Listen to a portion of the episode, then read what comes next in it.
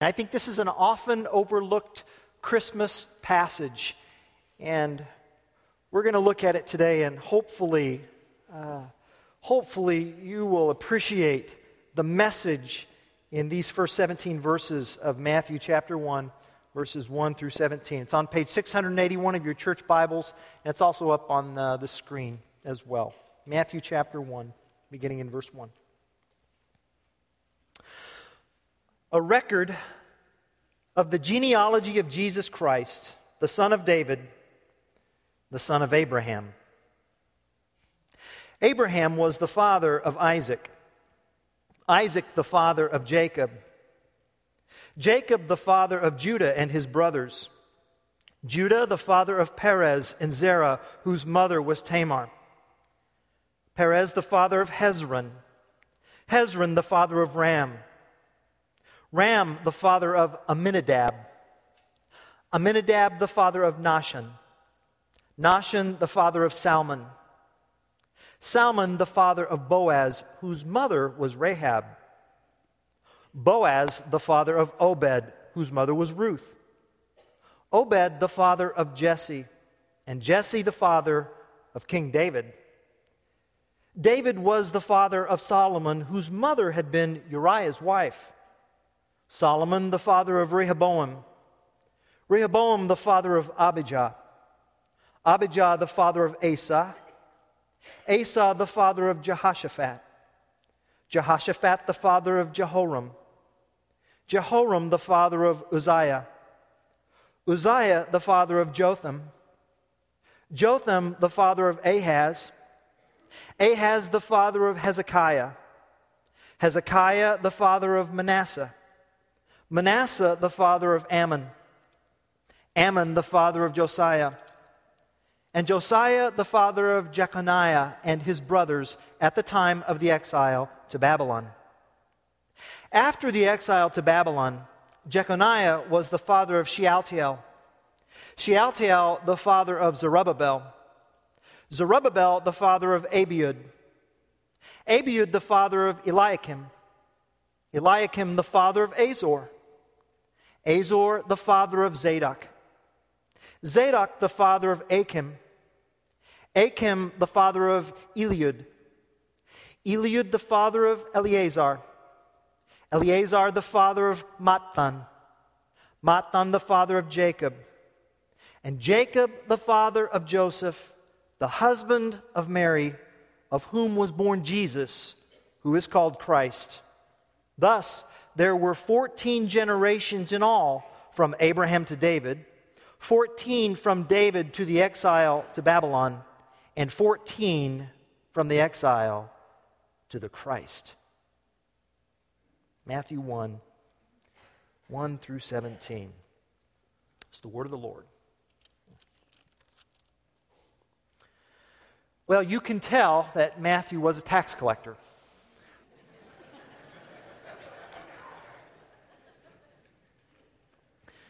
I mean, I can't think of a journalist or a novelist who would ever begin a book this way.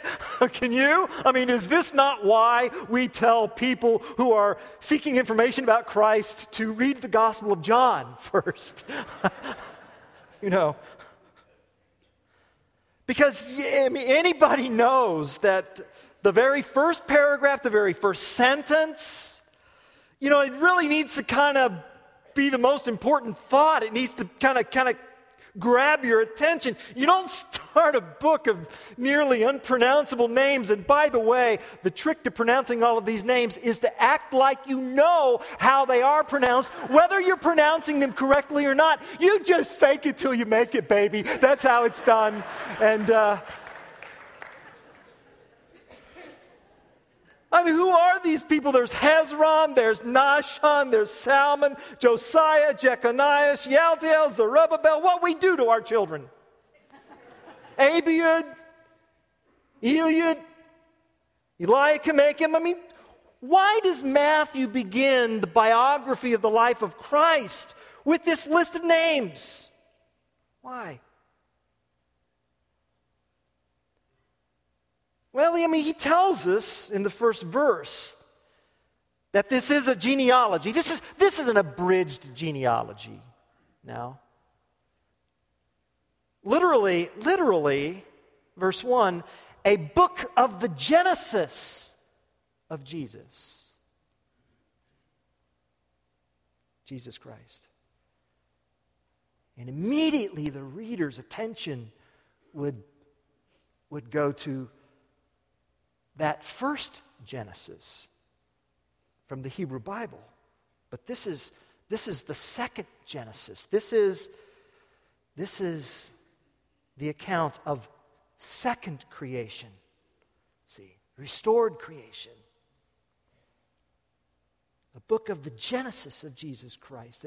This is, and, and Matthew begins, Matthew begins this biography with the phrase, a book of the Genesis, indicating that what he is about to tell the reader is history. It's grounded in history. It's not fiction. If it were fiction, he would begin with some sort of Greek version of Once Upon a Time. But he doesn't. He doesn't. He's grounding, he's alerting the reader that, that this is history. It's a lineage, a genealogy. And everybody knows that a genealogy, you know, is a family tree, a family heritage. It's a lot like a cedar chest. And you open this cedar chest and there are portraits of the past. And, you know, you can learn a lot about people by looking at their family. Can't you? When I do premarital counseling for couples before they marry, I, I have them complete an inventory, and there are um, many questions on the inventory that I give them that are family of origin questions, because when you're in a particular family system for about twenty years, you have a system kind of impressed upon your the way you see life and the way you do life. And, and in many ways, your family of origin is like a lens through which you see the world. Good, bad, and ugly. Shapes the way you see life. But in Jesus' day, your family lineage and your family heritage was important and significant, and not just for premarital counseling. A first century genealogy meant something. And so Matthew is alerting the reader, and, and, and, and the reader would know from a human perspective, and there were several reasons why Matthew would include this lineage uh, from a commercial perspective. Commercially speaking, one's lineage was very important in the first century for the purpose of conducting business and buying, selling property. It was kind of like title insurance. Then there were political purposes. Politically speaking, the Roman census identified people by their lineage, which is why Mary and Joseph had to go back to Bethlehem, their hometown, the town of their ancestors. You can read about that in Luke chapter two, verses three and four. So there's commercial reasons, political reasons. Ro- royally, Jesus' lineage confirms that he is a descendant of David. And then... And then because it was an oral culture back then, at least one of the reasons why there would be three sets of fourteen names would be for the sake of memory. So, so those are some reasons from a human perspective why this list exists.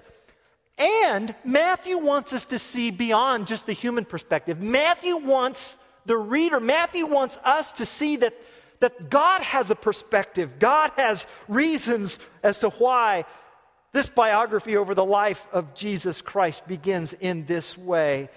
And that's what I want us to see as we unfold the names. There's a, there's a story, there's a journey here. And as we journey through these names, we're going to see, we're going to see first God's amazing grace, His mercy, His kindness, His amazing grace. And then as we continue on through this journey, we're going to see that God has an unfailing plan. God has a will, and it will not be detoured. His amazing grace, His unfailing plan, and that plan culminates in the appearance of His eternal Son. His eternal Son. God's amazing grace, God's unfailing plan, God's eternal Son.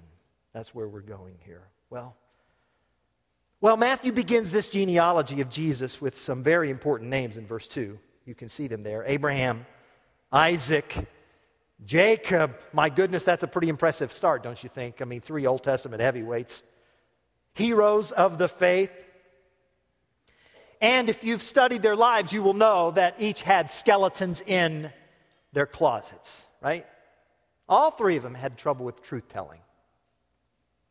Uh, I mean, Jacob's name, deceiver. Deceiver. That says it. And then verse three says, Judah, the father of Perez and Zerah, whose mother was Tamar. Perez, the father of Hezron. Hezron, the father of Ram. Now, did you, did you get that there? Stop just a minute. Jacob's son Judah was the father of twins, Perez and Zerah. All right? Judah's the father of Perez and Zerah. And, but then verse three says the mother was Tamar. Okay? So Judah's the father. Tamar is the mother. But Tamar was not Judah's wife. Tamar was his daughter-in-law. Hmm? Why they don't make more television programs from the Old Testament, I don't know. I don't know. I mean, there's a, there is a story there, don't you think? There's a reality T V that's, I mean, waiting to be filmed right there. And you can read about that soap opera in Genesis chapter thirty-eight. If things get slow in the next ten minutes, just flip over to Genesis thirty-eight. And whoa! Anyway, I see a bunch of red faces here. I'll talk faster. Anyway. Oh, my. But it's there. Verse five, Salmon, the father of Boaz, whose mother was Rahab. She was a prostitute. Boaz, the father of Obed, whose mother was Ruth. Now, Ruth was from the country of Moab, so she was a Moabite, and the entire Moabite race was the result of an immoral and incestuous relationship. Do I see a pattern here? Between an Old Testament man named Lot and his daughters. And and then now we get to verse six. Finally, huh, the great royal king David. Jesse, the father of King David. David was the father of Solomon, whose mother had been Uriah's wife. Now, why did Matthew have to mention that? Why didn't he talk about Goliath and shaving off his head and all that stuff? But no, didn't have to mention that, did he? But he did. He did. Whose mother had been Uriah's wife. You know Uriah's wife, don't you? Bathsheba, who had an affair with David, or rather, David initiated the affair with her. The wife of one of his most loyal officers. Uriah was one of David's mighty men. So, see, Bath, Bathsheba's name is not mentioned, not because of Bathsheba, but as much as a slam to David, who had Uriah, one of his most loyal officers. Well, it's just the same old story. Man sees woman, man sleeps with woman, woman gets pregnant, man murders the husband of woman. I mean, these are just the first six verses of Matthew. yeah, yeah, that's why we tell him to read John.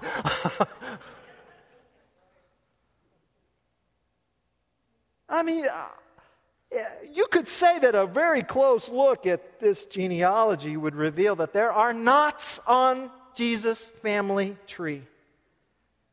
And the, the cedar chest of Christ was, was stocked with black and white photos of liars, cheaters, adulterers, murderers, the kind of people you'd really rather not have a family reunion with. And what we need to understand here is that, see, genealogies... When Americans think of genealogies, or when this American thinks about genealogies, it's like, okay, it's a hobby. All right? It's a hobby. No, not back then. Genealogies weren't hobbies to these folks. Genealogies were like resumes. It's how you presented yourself to the world. Now, how many people would put intentionally bad references on their resume? But that's, that's what we've got going on here.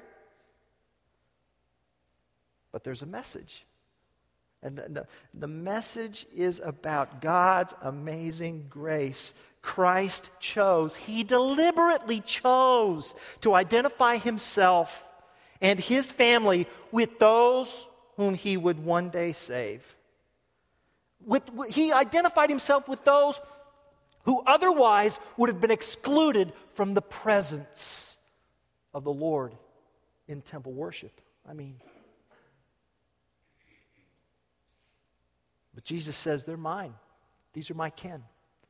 You know, during the holidays, you know, we, we see our families, or they come and visit us, and we introduce them to our friends or coworkers, and then our families will say something in front of our friends or coworkers or our boss, or, you know, and, and, and we hear them talk, and then we just cringe. Right?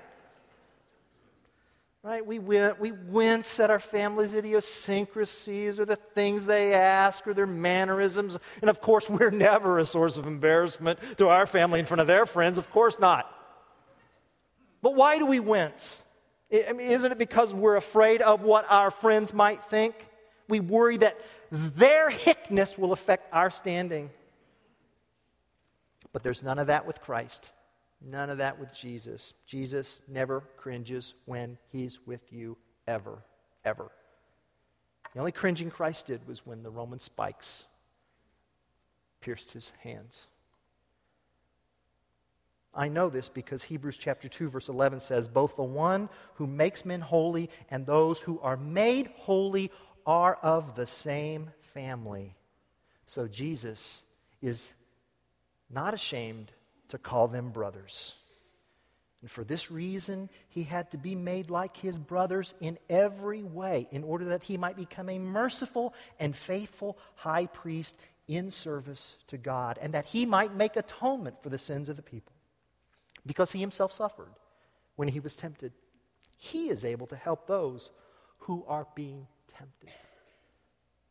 God's amazing grace. That's, that's what we're seeing here. In this lineage, in this book of second creation, God's amazing grace. Well, verses seven through eleven continue this journey, and, and these verses are a list of kings who ruled Judea. That's who these are. And, and if you did a little study through the Kings and Chronicles and the, the history of the kings of Judah, here would be the list of kings, and this would be the kind of king that, according to the Hebrew Bible, this king was. And so you've got, you've got, you know, good, bad, bad, good, good, bad, good, good. Next slide.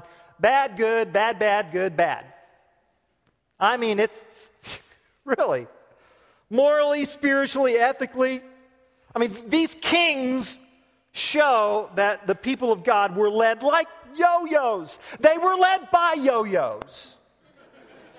Up and down, good and bad, one by one they came and they died, and, and God's purposes prevailed. Because his purposes always prevail, always. There's been enough that's been going on in our country and in our world to make you wonder, I mean, what, you know, are we going somewhere?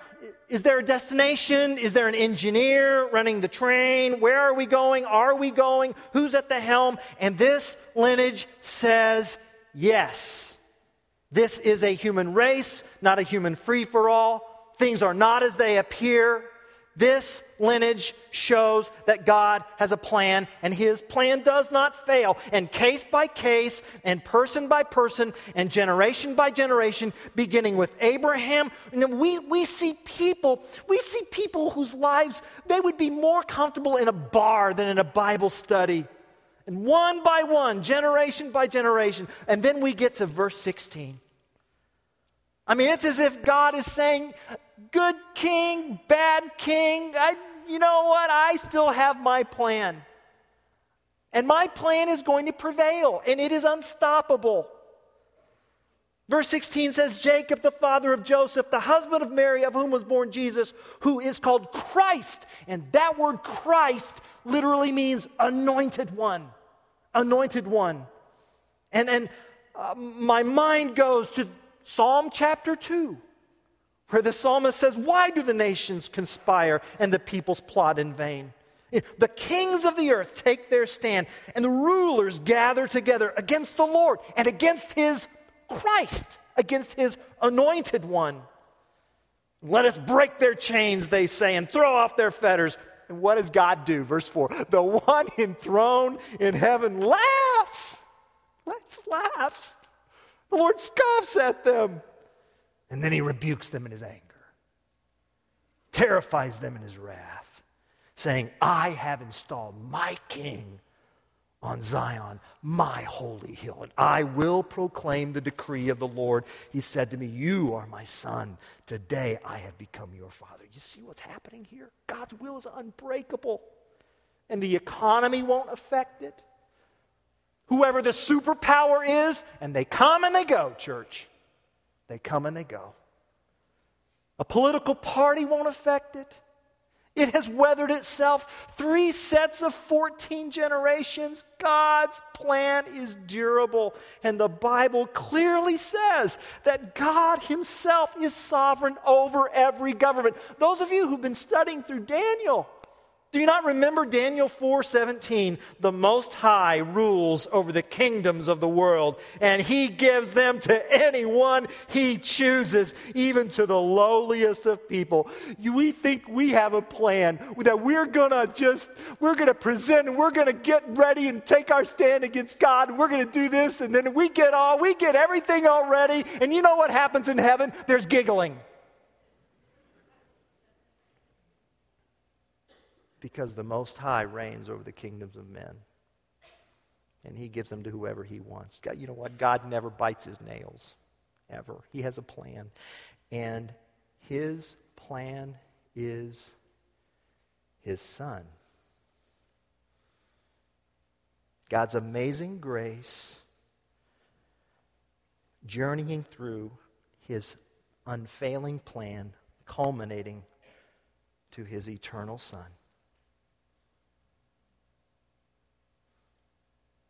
The husband of Mary, of whom was born Jesus, who is called Christ. Now, did you notice something different about verse sixteen? There's something different about verse sixteen than the other verses. Do you see that there?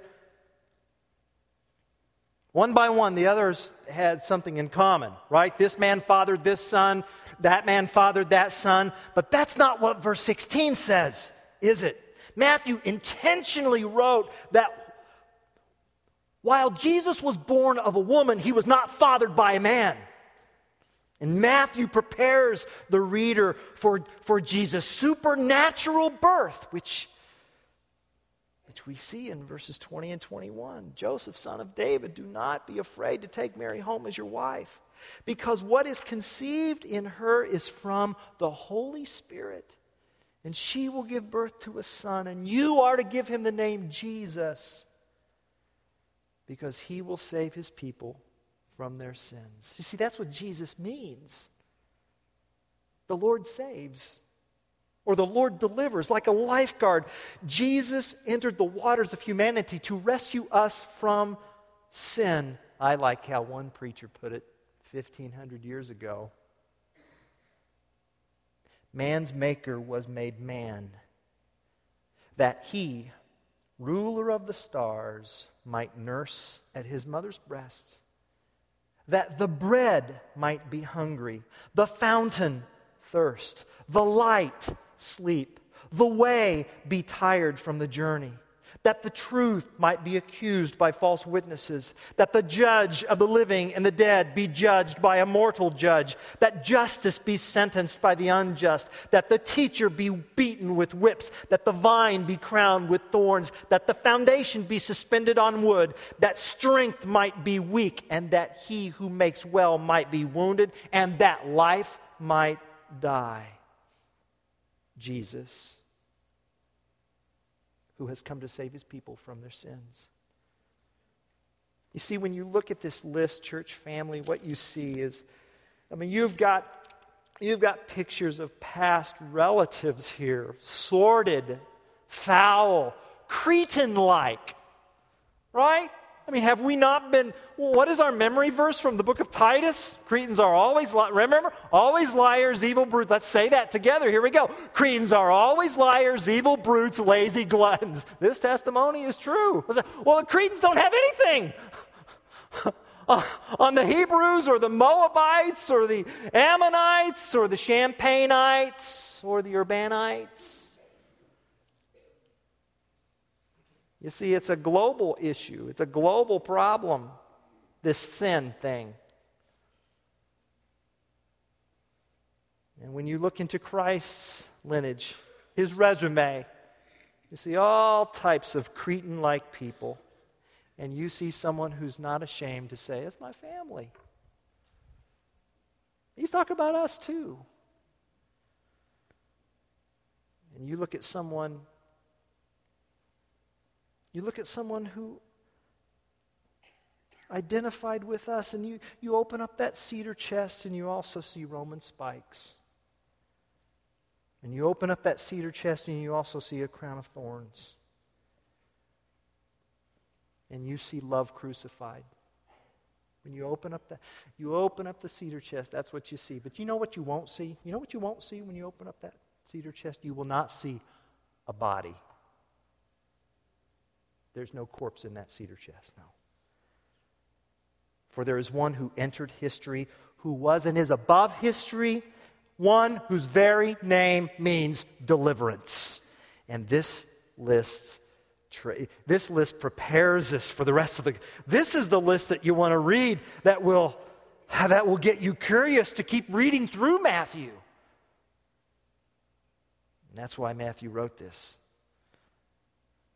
This, this, this history of God's amazing grace as God was taking a journey to bring about his unfailing plan to bring his people home through his eternal Son. And that's the point. God wants you home for Christmas this year through his Son. That's the point. And God's been working to bring Jesus to us so that through Jesus we might meet God. This Christmas, God wants you home. Do you know what? God knew that this Sunday was going to turn out the way it turned out. He knew that. We didn't until yesterday at about one, but that's okay. That's okay. You may be here today wondering, what, who, is there a God? Does he have a plan? This list says, yes, there is.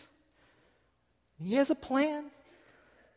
And it's brought about by his grace, culminating in his Son, involving you, involving you. This Christmas, God wants you home, and Jesus is the way home.